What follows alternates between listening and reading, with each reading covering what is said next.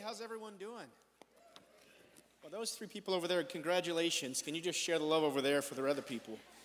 We have been in a series on relationships, and it's been so good. Jonathan's message last week on the paraclete and just all coming together was just phenomenal. And it really has been this series of understanding that we're in community together, that we lift each other up together. We can't do it from a distance. You need to get in close. And it's like iron sharpens iron, you know? And uh, there are really good things that happen in community. And I think that there's actual community and actual relationships, and then somewhat we have the pseudo relationships. Uh, that would be social media for those, you know, and, and sometimes we live in a, a celebrity culture where we may think we actually know that person. We've read their autobiography. We're close, right? I follow them on Twitter and we're, we're tight. And then you meet them you're like, no, you don't actually have any relationship, right? And I remember with social media, I was a bit of a late adopter to social media, uh, Facebook and all that. And I used to call it the devil's portal. So that was kind of where I started, right? And then, you know, my wife got on it, and I'd come to church, I'd come to an event, and someone would be like, hey, man, it looked like you guys had so much fun yesterday at the park and camping and stuff. And I'm like, what? What are you talking? Were you there? I didn't quite grasp, you know, how social media. This is a few years ago, but you know, and we're there. And, and then I think that through that, you know, you can actually feel like you're in relationship with someone because you follow them on Facebook or Instagram or whatever. I was at a networking event uh, several years ago and I hadn't seen this guy in about a year or so. And he came up and he's like, oh man, it has been so good to see you in, in this place, in this place, in this place. And man, I just feel so close to you. And then mid sentence, he's like, we actually haven't talked in a year, have we? I'm like, no, we have not. And I think there can be this feeling that you're close to someone, and I call those pseudo relationships. And when you're around those, sometimes you can, you know, compare yourself to see what others have. Like, you ever been around someone that handles stress really well? You're like, in the storm, I want to act like them. Or they have so much ridiculous joy that you're like, I don't know how you operate in so much joy, but I want some of that. You know, you're like, I'm hungry for what I see in your life. Some of you, like me about a year ago, were looking at Murray's coiffed hair. And and really wanted the coiffed hair look. And so, if you were here, I, about a year ago, I did grow out my hair. There was not much coiffing. It was like a bad surfer movie from the 80s that just kind of flopped and it just, it didn't look right, right? That's a good comparison. But there are times that maybe that's not the best comparison. What if all of a sudden you look at someone and like, they are so anointed, they're so gifted, they're so good looking. They're so tall. I'm not tall. God can't use me on the basketball court. I can't preach like they do. They can't use me. And all of a sudden, you have the negative side of comparison. And we don't want to walk in the negative side, we want to walk in the positive side. So it's learning to understand and who you're created to be and who they're created to be. I travel all over the country and world and I meet some really amazing people, some that are known and some that are not known. And early on, I would come back and I would literally, from an amazing weekend with these people, Jesus is doing stuff, the Holy Spirit's healing people, and I would come home and go, Do I even know Jesus? I mean, did you see the way that they did that? They love Jesus at a level that I can't love Jesus. Oh my gosh, I don't even know Jesus. Oh. Right? Because I was comparing how the Lord is using me to how the Lord is using them. I remember distinctly several years ago, we were in Dallas at our Catch the Fire church in Dallas, and I, we were kicking off a weekend. There was about 400 people in the room. I was the person that spoke the very first session of the very first night. On my one side is Alan Smith, who just came out of a 35,000 person church, one of something like 180 pastors on staff. Everything in Texas is bigger. There was a guy in Texas that liked it. Yeah, there, Texas over there, good. You, there's always one in the crowd. And on my other side is Duncan the amazing anointed world leader with he and his wife leading Catch the Fire. They're on the one side. And here's little old trial attorney JT in the middle, going, What am I doing here? I should be practicing law or business or something. I got this guy who led a, you know, was involved in a 35,000 person church, this guy who's leading a worldwide movement, and trial attorney JT. And I'm the first speaker. And I'm like, oh. And I'm, I'm struggling a bit, right? And all of a sudden, the Lord starts to speak to me. He's like, JT, I know a few people. I know your resume. I know your giftings. I know your callings. I know those things. I could have had anybody be the executive director of Catch the Fire USA, but I chose you. Why don't you step into that? It may not look like Duncan, it may not look like Alan, but I chose you to be a part of this ministry. Why don't you step into that in the calling, the destiny I called you to be, and stop comparing yourself with someone else? And I went, Oh, that's good. I can work with that. And the Holy Spirit, in His grace and mercy, showed up like a grenade had been dropped off in the presence. Like the half the audience just crashed in. And it was just such a sweet remembrance and, and a reminder to me that, it, that I don't need to compare myself the way that Duncan or Murray or Heidi or Todd or whoever else that you're looking at, I don't need to do it like they do it. I need to do it like the Lord has called me to do it, to be a part of the kingdom in that respect. And see, the Lord has put unique gifting and talents in our lives. They're our passions, our desires, our talents, not someone else's. True, healthy, godly relationships aren't about ungodly comparison, but understanding that God has made us each unique and that we're a family together and that we each need to come together to really set the world on fire for Jesus. Amen? If you have your Bibles, we're going to look quickly at Romans 12, 3 through 8. Romans 12, 3 through 8. For by the grace given to me, I say to everyone among you, not to think of himself more highly than he ought to think, but to think with sober judgment, each according to the measure of faith that God has assigned. For as in one body we have many members, and the members do not all have the same function. So we, though many, are one in body in Christ, and individual members one of another, having gifts that differ according to the grace given to us. Let's use them, if prophecy, in proportion to our faith, in service and in serving, the one who teaches in his teaching, the one who exhorts in his exhortation, the one who contributes in generosity, the one who leads with zeal, the one who does acts of mercy with cheerfulness. We're all coming together with our skills and talents that are different because we can't operate independently. We need to come together. There are certain folks that have different gifting and talents and skills.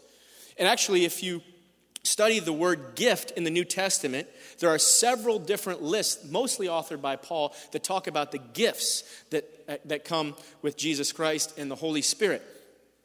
In Ephesians, there's actually eight different words. The two I want to talk about today, the first is the one of the fivefold. It's Ephesians 4:11. The apostle, prophet, evangelist, pastor, teacher. In there, the word is doma.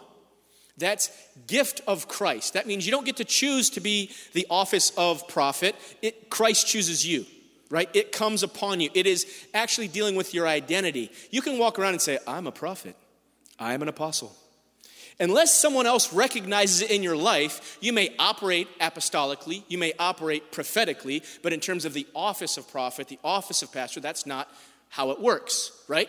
And so many times I think we see the gift, the call on someone's life in an office, and we compare ourselves with that.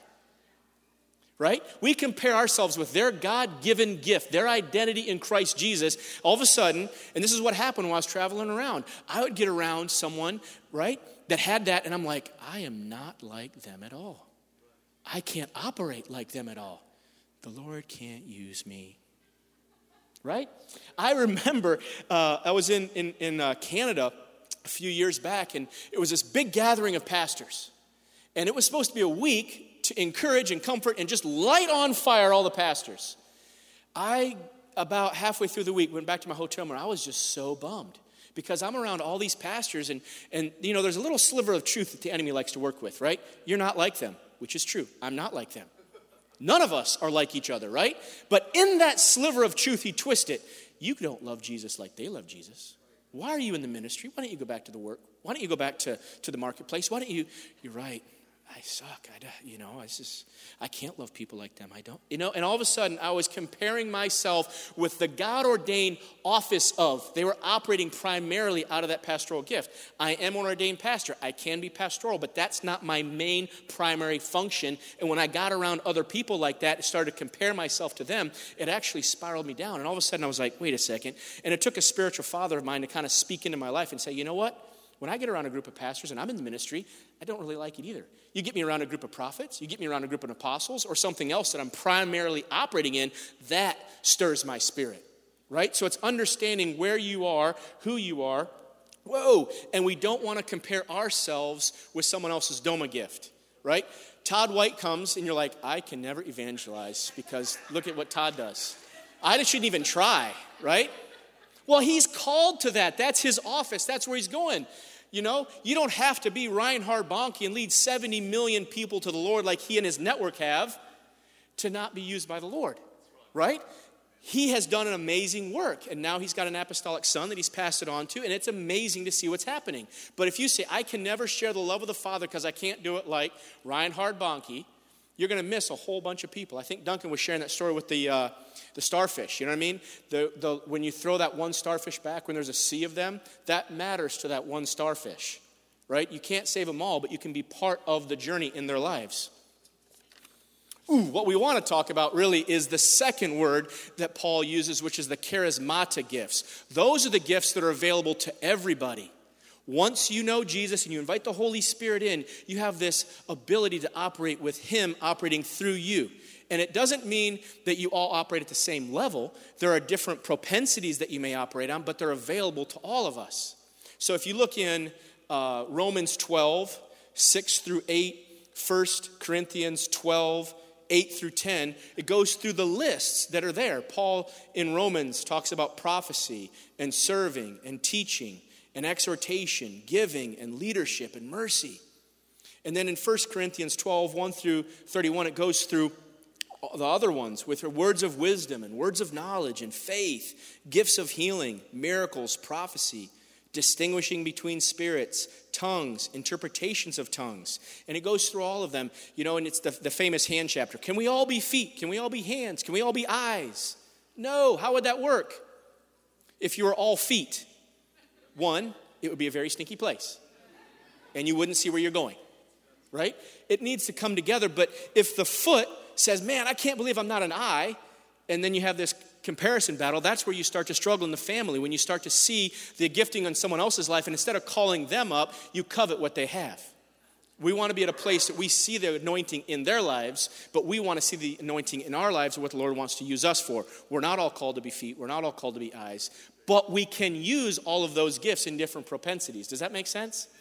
And so it, I love how it ends here uh, in, in verse 30 and 31. Do all have gifts of healing? Do all speak in tongues? Do all interpret? Then it says in verse 31 But earnestly desire the higher gifts, and I will show you a more excellent way. So he's going through all these gifts and says, I want to show you a higher way. And then chapter 13 is the love chapter. If you've been to weddings, especially in the South, that are biblical based, that chapter is probably read. You probably have heard it there. And, you're, and, and so he's, I want to show you a more excellent way. And then he goes into this whole chapter about love. And then 1 Corinthians 14 1 says this Pursue love, yet desire earnestly the spiritual gifts, but especially that you may prophesy. So he gives you all of these amazing gifts that we get to use because once we're one with Jesus. But if you have them, you need to use them out of love and through love. If you're going to lay hands on people and see people healed, and you're doing it to build your own ego and ministry rather than loving them and showing the love of the Father, that's not what the gifts are for right? If you use a word of knowledge and prophecy to cast out something in what you see in people's lives, it's like, you dirty sinner, and you see that and release it, that's not through love right? You're learning to operate the gifts primarily out of love. And the Father wants you to always have your capacity for love to outgrow your capacity in gifting. The more that you love, the more that you're able to operate in gifting. And the more the Lord is going to trust you with greater revelation and greater things and an understanding of how to use that. Right? There are times that you may get a word, and I remember you know, early on, you know, you'd hear these words about, um, you may get some, some word over someone that looks quite negative. And you wouldn't necessarily go up to Marie and say, Murray, I, you been driving your car recently? Because I see a big fiery ball of trash, and you know, and you're like, that's not really how you comfort, encourage, and edify someone, right? Hey, Murray, you know what? I just want to pray safety for you. I just believe that the Lord is going to take you to this next season, right? There are things that you may have a revelation, you understand how to do it, and out of love as opposed to condemning, right? And in that, you know, we want to operate in that because it really gives the Lord the glory as you start to operate more in your giftings, when you start to partner with Him and heal people, He gets glory because He and the people around you know that you can't do it. Even a 5% healing is not you. Unless you're a medicine doctor that you use your knowledge and training to use it, then it could be all you. But there are those times when it's supernatural that you're not using the gift of medicine to heal people, right? I like it that Paul Waring said, Paul, Paul Waring, Paul Manwaring says healing, doctor medicine, is not a second class healing, right? The Lord can use medicine, the Lord can use the supernatural. I have ibuprofen at my house, but I like to pray first. If the Lord chooses not to remove the headache, I choose to open the ibuprofen. right? You can use both because He invented it all, right? Is so good. I want to show you a more excellent way. I want to release that, and then it goes in. This is just awesome. Pursue love, earnestly desire the spiritual gifts, especially that you may prophesy. How many of you have received a really powerful word at some point in your life that really touched you deeply, right? I remember early on in if you know to my testimony, I'm a hard charging trial attorney that has an MBA, and the last place I ever thought I'd be was on the stage in a charismatic renewal river church. So if you know my story, I started over here, right? And so all these new gifts, I didn't know Jesus still operated today, that he could still heal people and all that. And so early, early, early days, maybe 10 years ago, nine years ago, it had to be nine years ago because 10 years is coming up, right? We went to a Bible study and they were going to teach us how to prophesy. My wife was very prophetic. And in my unhealed heart that hadn't met the Father's love yet, she'd get a word and all of a sudden she'd go up on stage and she'd release this amazing word. And, and I'm like, oh, here she goes again, showing off. I hear from the Lord, no one else does. Ooh. She never said that. That was my unhealed heart, you know, and my response to her, you know, giving a word and, you know, being the center of attention and all that. And anyway, so we're here at this Ignite group, small group, and uh, they're teaching us how to prophesy. And everyone can prophesy. I'm like, oh, cool, because it says it in Scripture. I can do it. Let's do this.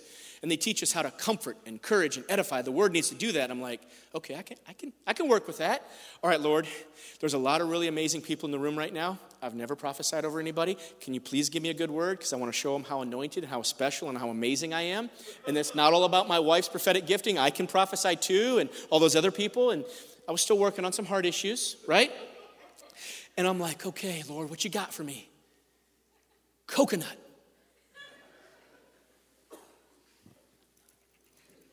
I know we hear in part, but is there more? C- coconut? They're going to think I'm an idiot. Okay. Comfort, encourage, and edify. Comfort, encourage, and edify. Okay, wait. Hard exterior, right? But an inside that is filled with milk and substance and food and nourishment. And I'm like, oh, yeah, I can work with that. That's a good word. Let's roll with that. And so I don't know how they set it up, but the word that the Lord gave us was for ourselves. And at that time, I was a hard charging trial attorney that had a hard exterior, but on the inside, I wanted to feed my family. I wanted to bring milk and substance and all that stuff. And I'm like, well, that's a good word. Yeah, I can prophesy. But like any of the gifts, you need to take a season to learn and to grow and to take classes, whether that's the School Revival or Ignite groups or whatever, read books. Because anything like, you know, if all of a sudden I say, I want to bench 315 pounds and I don't go to the gym, I'm probably not going to move very far along in that continuum. If you want to operate in higher levels of prophetic, higher levels of healing, higher levels, you need to learn and grow. And in that, we read books, we take time seeking the Lord, and then we grow, right? So I, I signed up for like everything that Catch the Fire had because I was like, this is so cool. And I pushed myself. I signed up for the prophetic blessing team, the guy that got coconut his first word. I was nervous, but I grew, right? And so this is years ago. We, uh, we were in Canada. Um, and we have this retreat with the Catch the Fire team from all over the world. And I ended up prophesying over this young pastor couple, and I, the Lord used me, and it really ministered deep in their hearts and they thought I was some prophetic giant, but I wasn't. But the Lord is using me in my weakness. And so now we finish, we do the conference, and we go to their church, which is uh, like a largely younger crowd that loves the prophetic. Duncan was speaking, we were there, and they stand up and say, Oh, Duncan's sharing. But they brought amazing people from the team. In fact, if you want a prophetic word, see JT after the event. Coconut. We're going to have a fruit salad at the end of the time and ah, I may get stoned. Okay, so anyway, this line forms like, like, you know, you would if you were some super apostle or prophet, you know, and they're there and I'm like, Lord, ah, I need a lot of you right now. Please show up, please, please, please. And so, word after word after word after word after word, the Lord used me. And I found out a year later there was a young lady there that was at this journey of crossroads of trying to decide whether or not she should leave her full time um, secular job and go into full time ministry. She would have been offered a position to be John and Carol's personal assistant. And whatever word I gave, probably too directional, sorry, but you know, in that time, she that affirmed that she was supposed to leave her job and go work for the ministry. And she told me a year later that that word really touched her, and it's been one of the best years of her life was working in that ministry and working with John and Carol. Come on, that was amazing. Now, here's the reality I didn't prophesy like Shawn Bolz.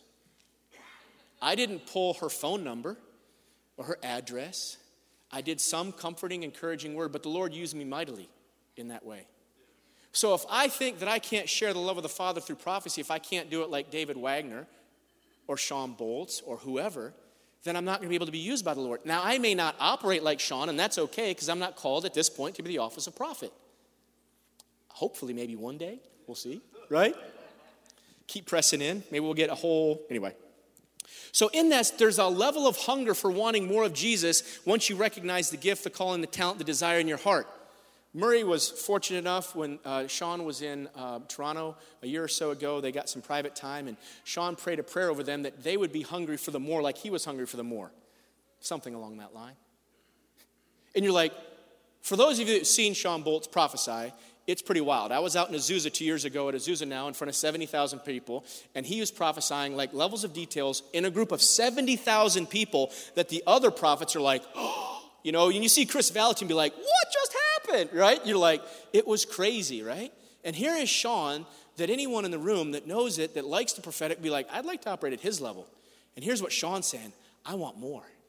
I want to release a hunger in you to have more because there's always more. You see, I've got friends that are using the prophetic to break up sex trafficking rings. They get a word of knowledge about an address to go at this time in this place, and he's using the prophetic to partner with the FBI, DEA, whoever, to change lives in a very, very profound way. But they didn't start there.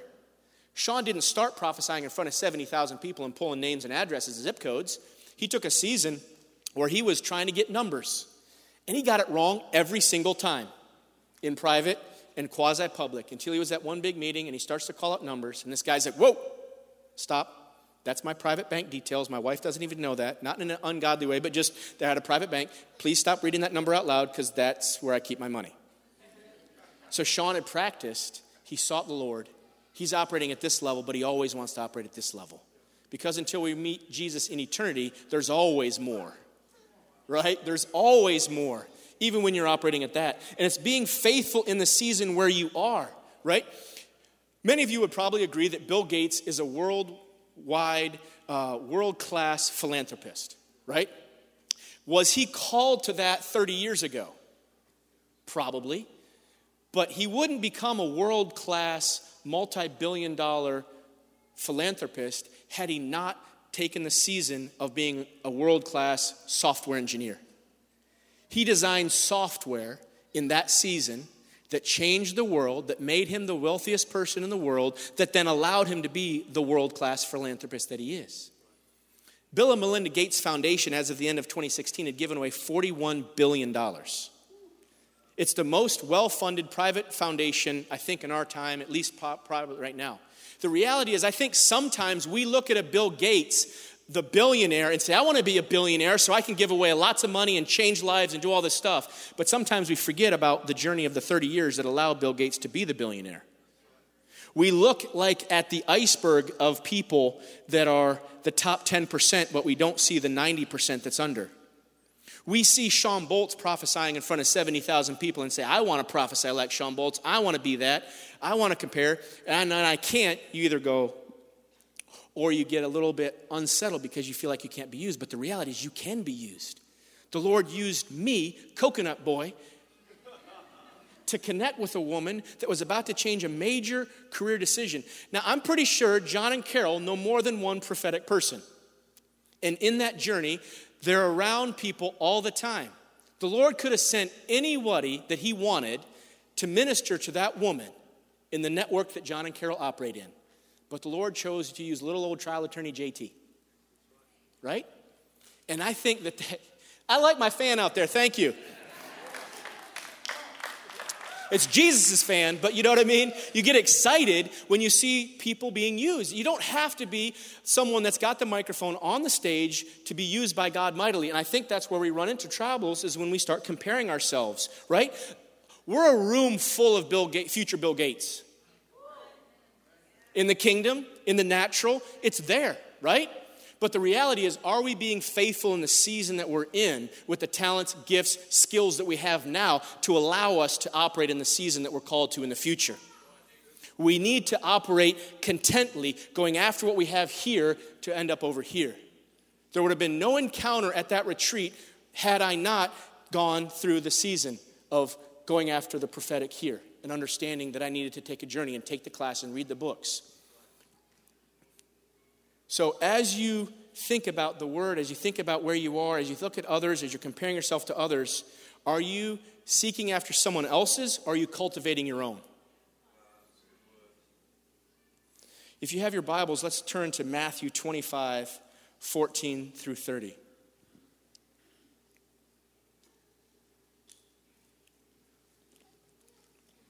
Matthew 25, 14 through 30.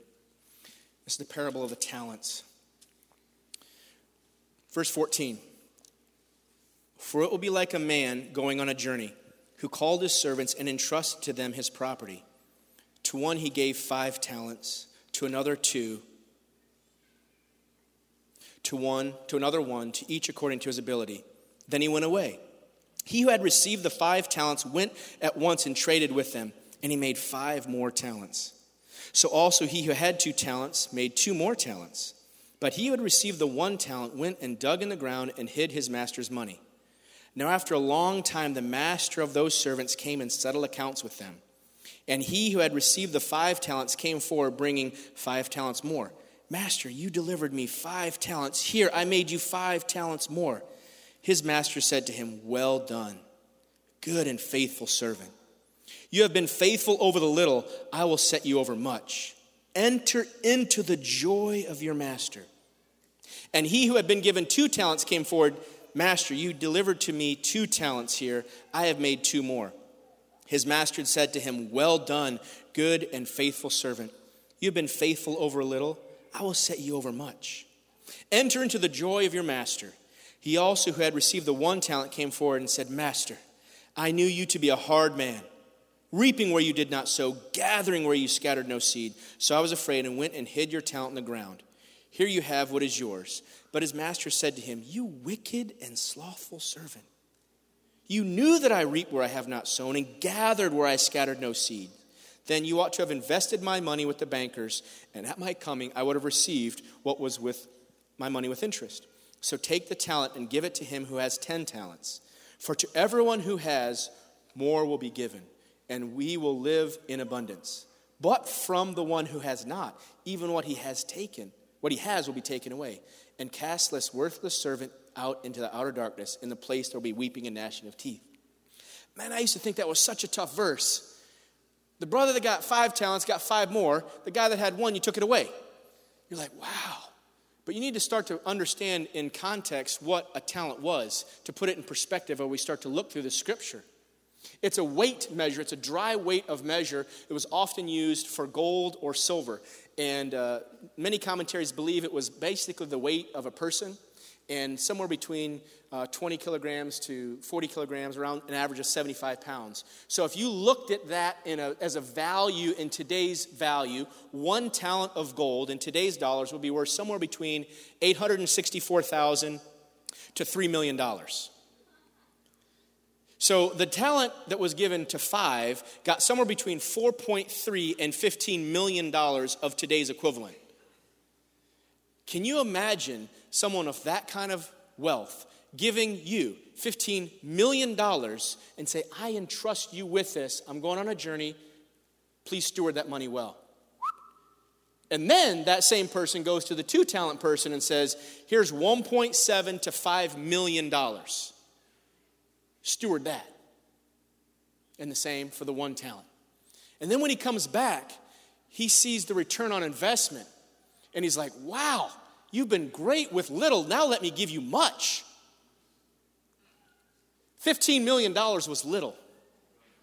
$5 million was little. Now I want to give you much. And so you start to put it in the context why he's like, yeah, interest on $15 million is a lot of money. You should have put it in the bank. But sometimes we walk into those situations where the talent, the resources, we don't know what to do with it. We don't know how to do with it, so we hide it. And we don't want to be hiding those talents that the Lord has given us, right? The master was looking for stewardship, not return on investment. The master didn't go to the two talent person and say, Why did you not grow five talents like he did? What's wrong with you? I gave you money. Why didn't you get five talents?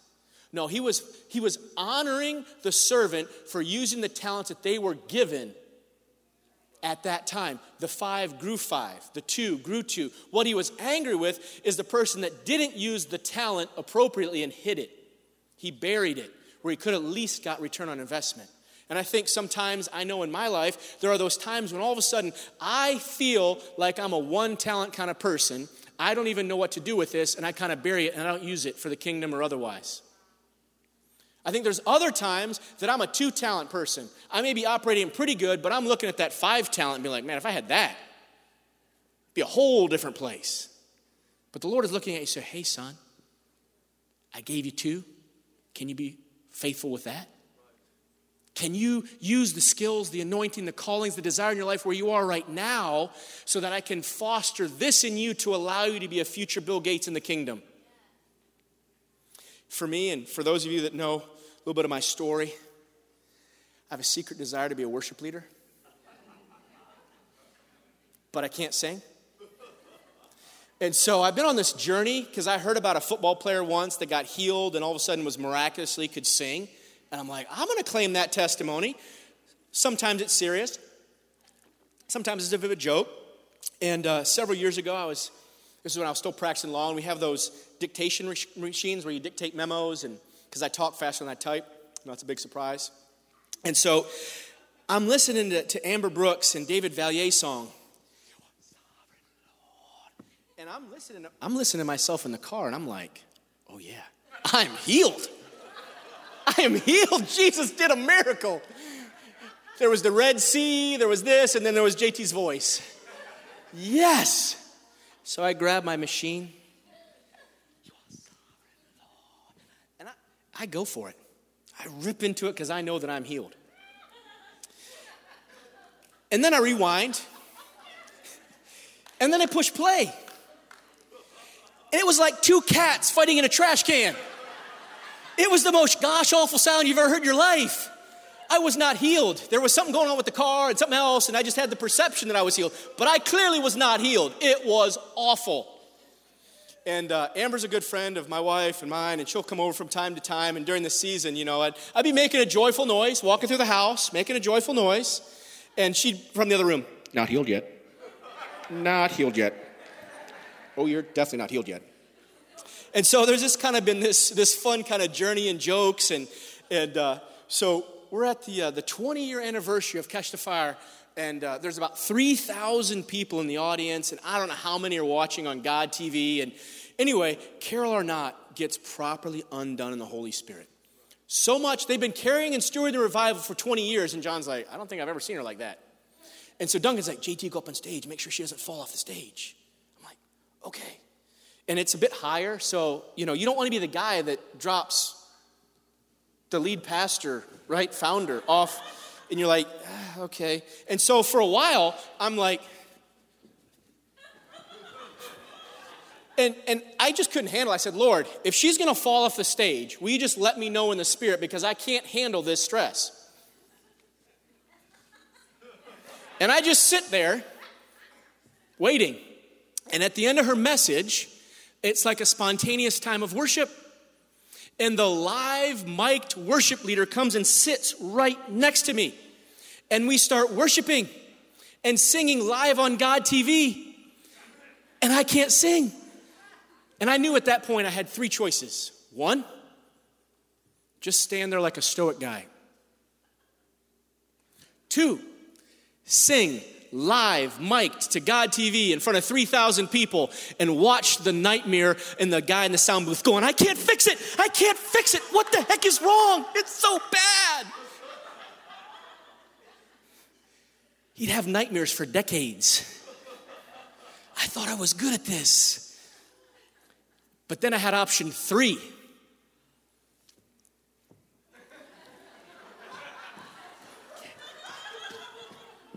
And I sang my heart out and didn't make a sound. I Milli Vanilli the heck out of that worship set. And no one was the wiser. And I'm helping my friends at the end of the conference. We're carrying off uh, equipment and, you know, going to the cars and loading up all this stuff. And one of the guys comes up. He's like, dude, thank you so much for your worship. This sets are amazing. I'm like, my pleasure. Glad to serve. we were at a youth conference and the Helsers are there and it's Kathy and I were emceeing and we come up and after we MC it like breaks out into more worship. And now I'm worshiping with the Helsers. I'm just not making any noise. So the Lord is using me to lead worship all around the world. I'm just not making noise. So in a, some way I am a worship leader. The Lord may give you an answer to your prayer not the way you thought it was going to be answered. And then we were at a conference in Virginia Beach a couple years ago, and Gordon Robertson from the 700 Club, he was one of the speakers there. And, and I do some uh, sort of a similar joke type situation here. And, and basically, I said, Until I'm healed, why don't you buy their worship album? Right? It was kind of a joke. And anyway, so then Gordon comes up and he gets Demetria Stalling, who's uh, really a, a prophetic worship person, to prophetically sing over me in front of everyone at the conference. I'm like, Gordon, that was nice. Thank you. And he says, And you too, JT, will sing and prophesy. I'm like, Say what? Gordon, we, we used to be friends, but um, what? And so the people that are just releasing the album that you just introduced by saying you can't sing, what I want you to do is prophetically sing over them in front of a live conference audience. I can't fake that. And my friends on the front row that were comforting, encouraging me were like, the mic way down. Because the further away the microphone, the less that it'll be amplified.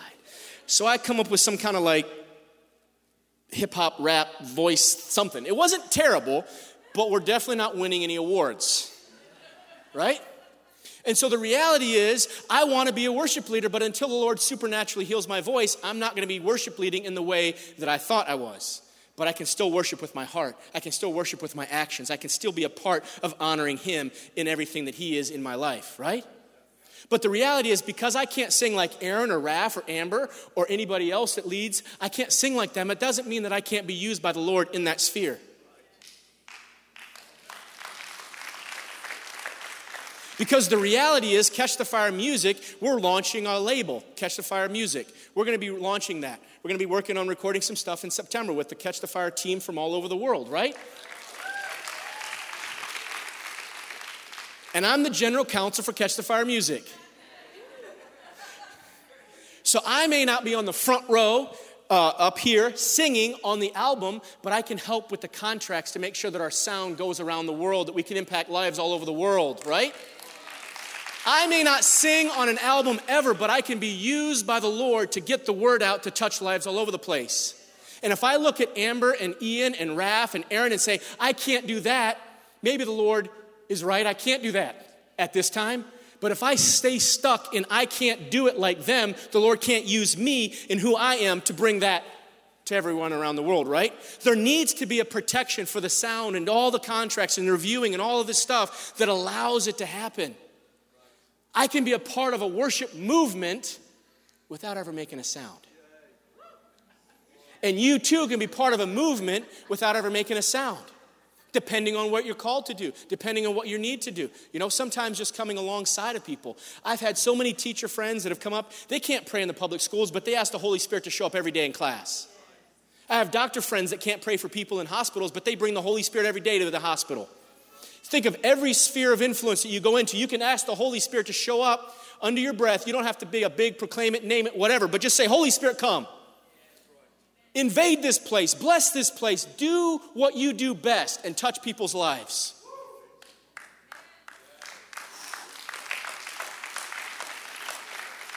If we could get the worship team or the keyboardist to start coming up. You know, I want to close with a couple of quotes. And as we start to understand that it's about God uniquely creating you to be who you are uniquely created to be.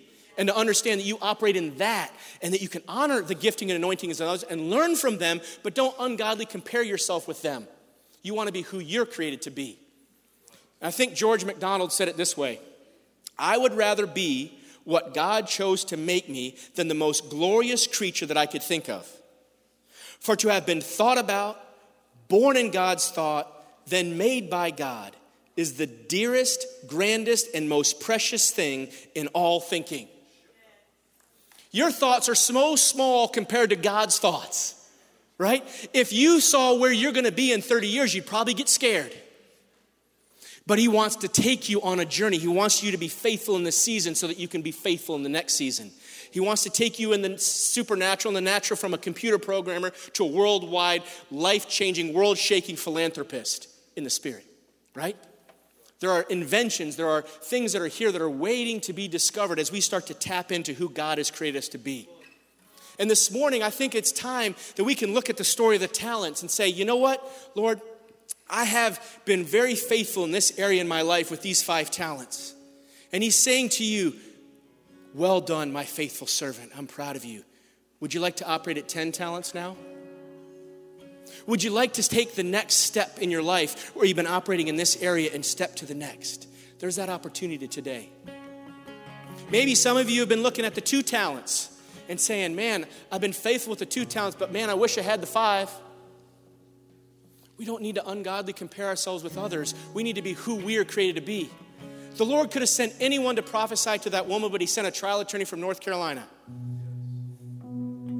Or maybe there's some areas in your life where you've been the one talent.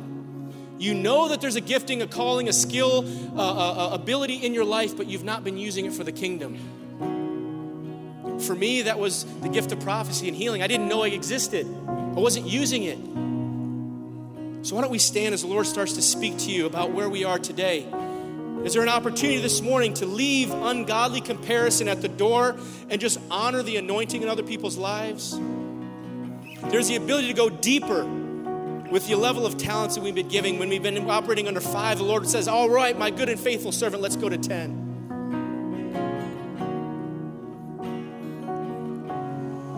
As the Lord starts to speak to you, if we could have the ministry team start to come up front, we just want to be able to stand with you wherever you are in the journey, to pray with you, to encourage you, and believe that the world will be set on fire. Catherine, St. Catherine says it this way Be who God meant you to be, and you will set the world on fire. Let us all be who God created us to be so we can set the world on fire. So, as the Lord starts to speak to you, we want to make a way for you to come down. Whether that's an increased anointing to go for them, the current season to go into the next season with higher level of skill, talents, anointings. Or maybe you've been comparing yourself like I had been for so long. I can't do it like they. Why even try? But today's the day you can leave that comparison and say, you know what? God uniquely created me to be me and He can use me to lead worship like JT all over the world without making a sound.